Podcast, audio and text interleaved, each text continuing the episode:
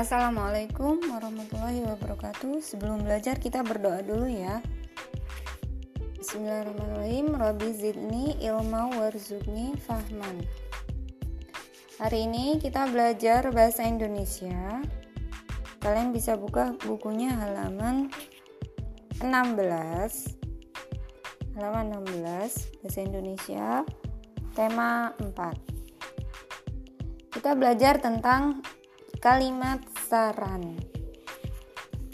Kalimat saran merupakan kalimat yang berisi pendapat untuk menyelesaikan suatu permasalahan.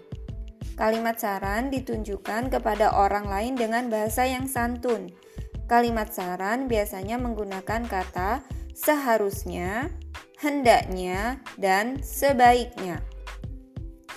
Saya ulangi, seharusnya, hendaknya, sebaiknya. Ada tiga ya. Kalimat yang berisi saran menggunakan kosakata yang baku. Perhatikan contoh berikut. Misalnya, ada permasalahan kamar Lani kotor. Kemudian kalimat sarannya adalah seharusnya Lani rajin membersihkan kamar. Nah, tadi permasalahannya kamar Lani kotor. Kalimat saran yang benar adalah seharusnya Lani rajin membersihkan kamar. Atau kita pakai kata sebaiknya Lani rajin membersihkan kamar. Seperti itu ya. Kemudian di sini ada langkah-langkah menulis kalimat saran. Kalimat saran biasanya menggunakan kata sebaiknya, seharusnya, dan hendaknya. Saat menyampaikan saran kepada orang lain, kita perlu mengetahui kalimat yang menunjukkan adanya masalah terlebih dahulu.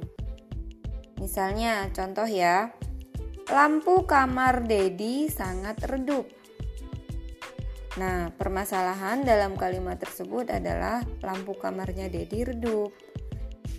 Kalimat saran yang benar adalah sebaiknya Dedi mengganti lampu kamarnya. Sebaiknya Dedi mengganti lampu kamarnya.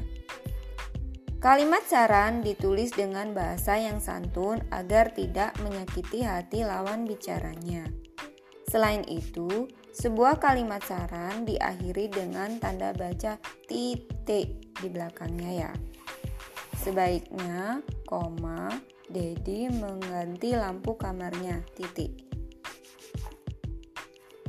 Kita lihat di buku kalian tema 4 halaman 16. Mencari tahu perbedaan kalimat saran dan kalimat tanggapan.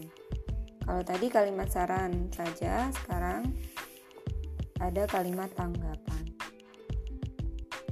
Nah, kalimat saran di, bu di buku halaman 16 yaitu kalimat yang memberikan saran atau nasihat kepada eh, terhadap suatu peristiwa ya. Kemudian kalimat tanggapan adalah kalimat pendapat kita terhadap suatu peristiwa. Itu tanggapan maksudnya pendapat kita gimana seperti itu.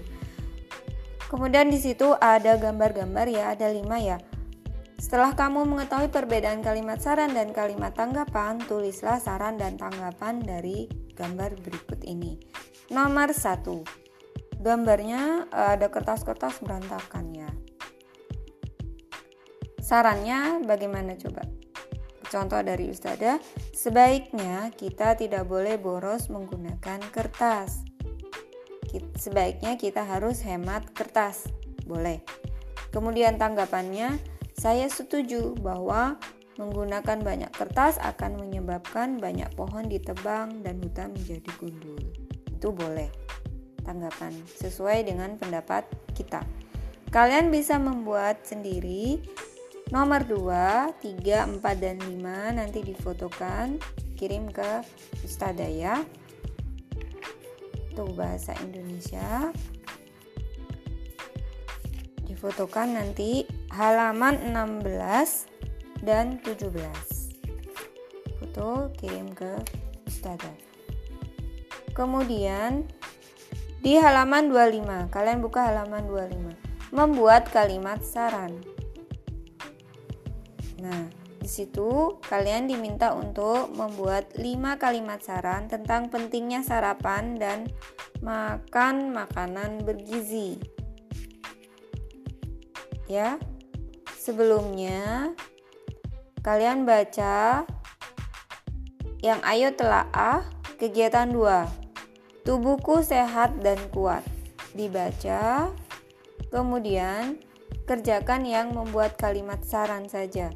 Menjawab pertanyaannya boleh dikerjakan tapi nggak usah difoto. Yang halaman 25 saja yang difoto. Membuat 5 kalimat saran. Ustada ulangi lagi, tugasnya hari ini adalah halaman 16, 17. Yang kalimat saran saja ya, kewajiban di rumah nggak usah. Nanti itu PPKN.